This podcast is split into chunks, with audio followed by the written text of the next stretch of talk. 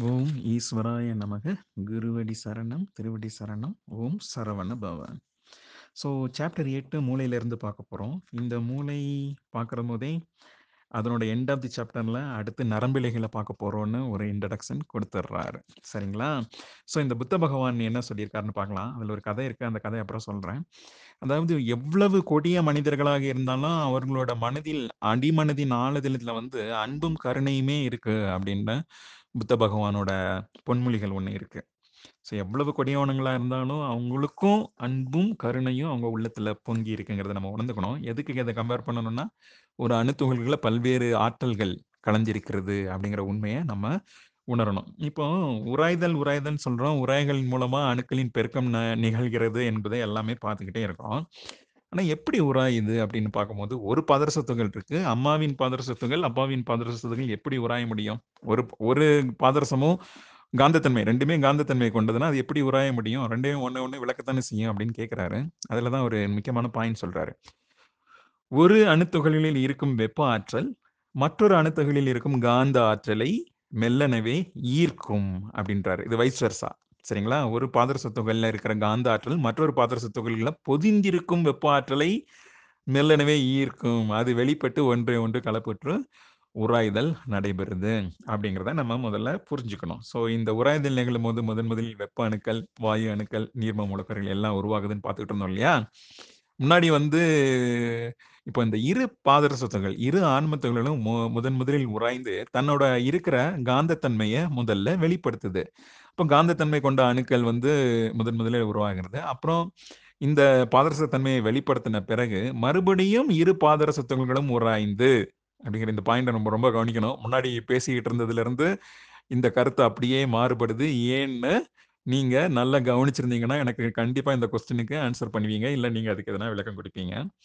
முதன் முதலில் உருவாகும் இரு பாதர்சங்களில் தன்னோட பாதரச தன்மையை வெளிப்படுத்தின உடனே மறுபடியும் உராயும் பொழுது வெப்ப மூலக்கூறுகள் கொண்ட அணுக்களை உருவாக்குகின்றன.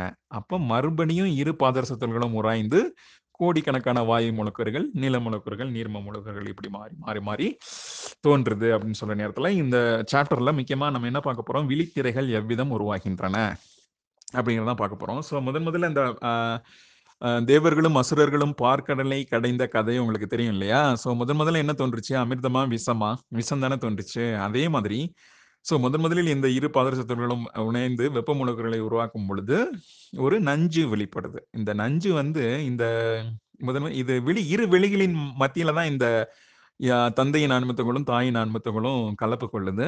ஸோ அப்போ அந்த நஞ்சு வந்து உருவாகி ஆஹ், இருபுறமும் வலிந்து ஒரு முதன்மையான சவ்வு படலத்தை உருவாக்குகிறது. அப்போ முதன்மையாக உருவாகும் சவ்வு படத்தில் உள்ள கலப்புற்ற மூலக்கூறுகள் வெப்ப மூலக்கூறுகள்.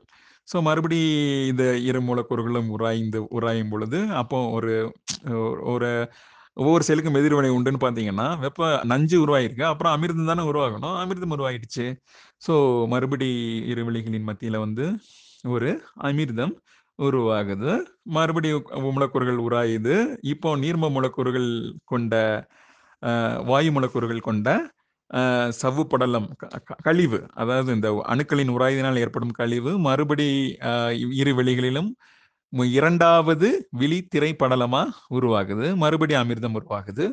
மூன்றாவது நீர்ம மூலக்கூறுகள் உருவாகிற நேரம் வெளியாகிற நச்சுக்கழிவு மூன்றாவது விழித்திரையா உருவாகுது. ஸோ வெப்ப வாயு நீர்ம மூலக்கூறுகள் கொண்டது தான் இந்த களி கழிவு படலங்கள் விழித்திரை படலங்கிற உண்மையை நம்ம புரிஞ்சுக்கணும்.